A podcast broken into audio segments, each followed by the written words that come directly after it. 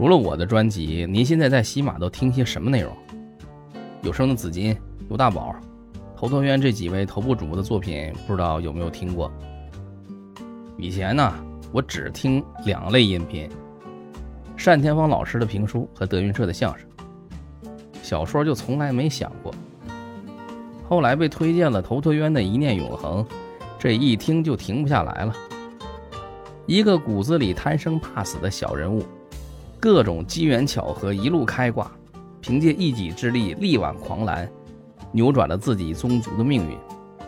虽然一直是事事求稳，却又每次在别人危机关头的时候置自己于不顾，这样一个矛盾的形象，一直贯穿小说始终。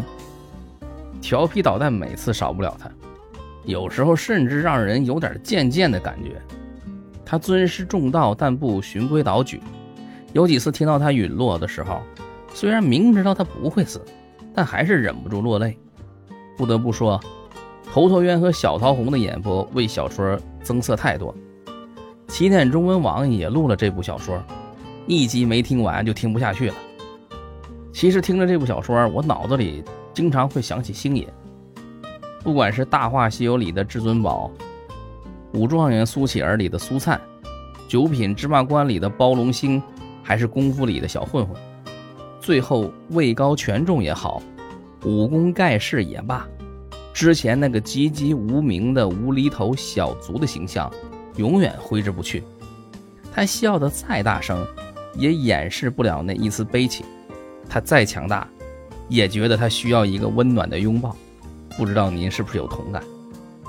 小说里的白小纯最后做了什么选择？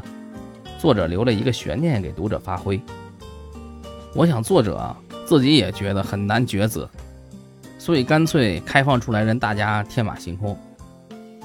自从听了《一念永恒》，就成了头陀渊的粉丝，现在每天追大凤打更人，他的演播水平比之前更好了。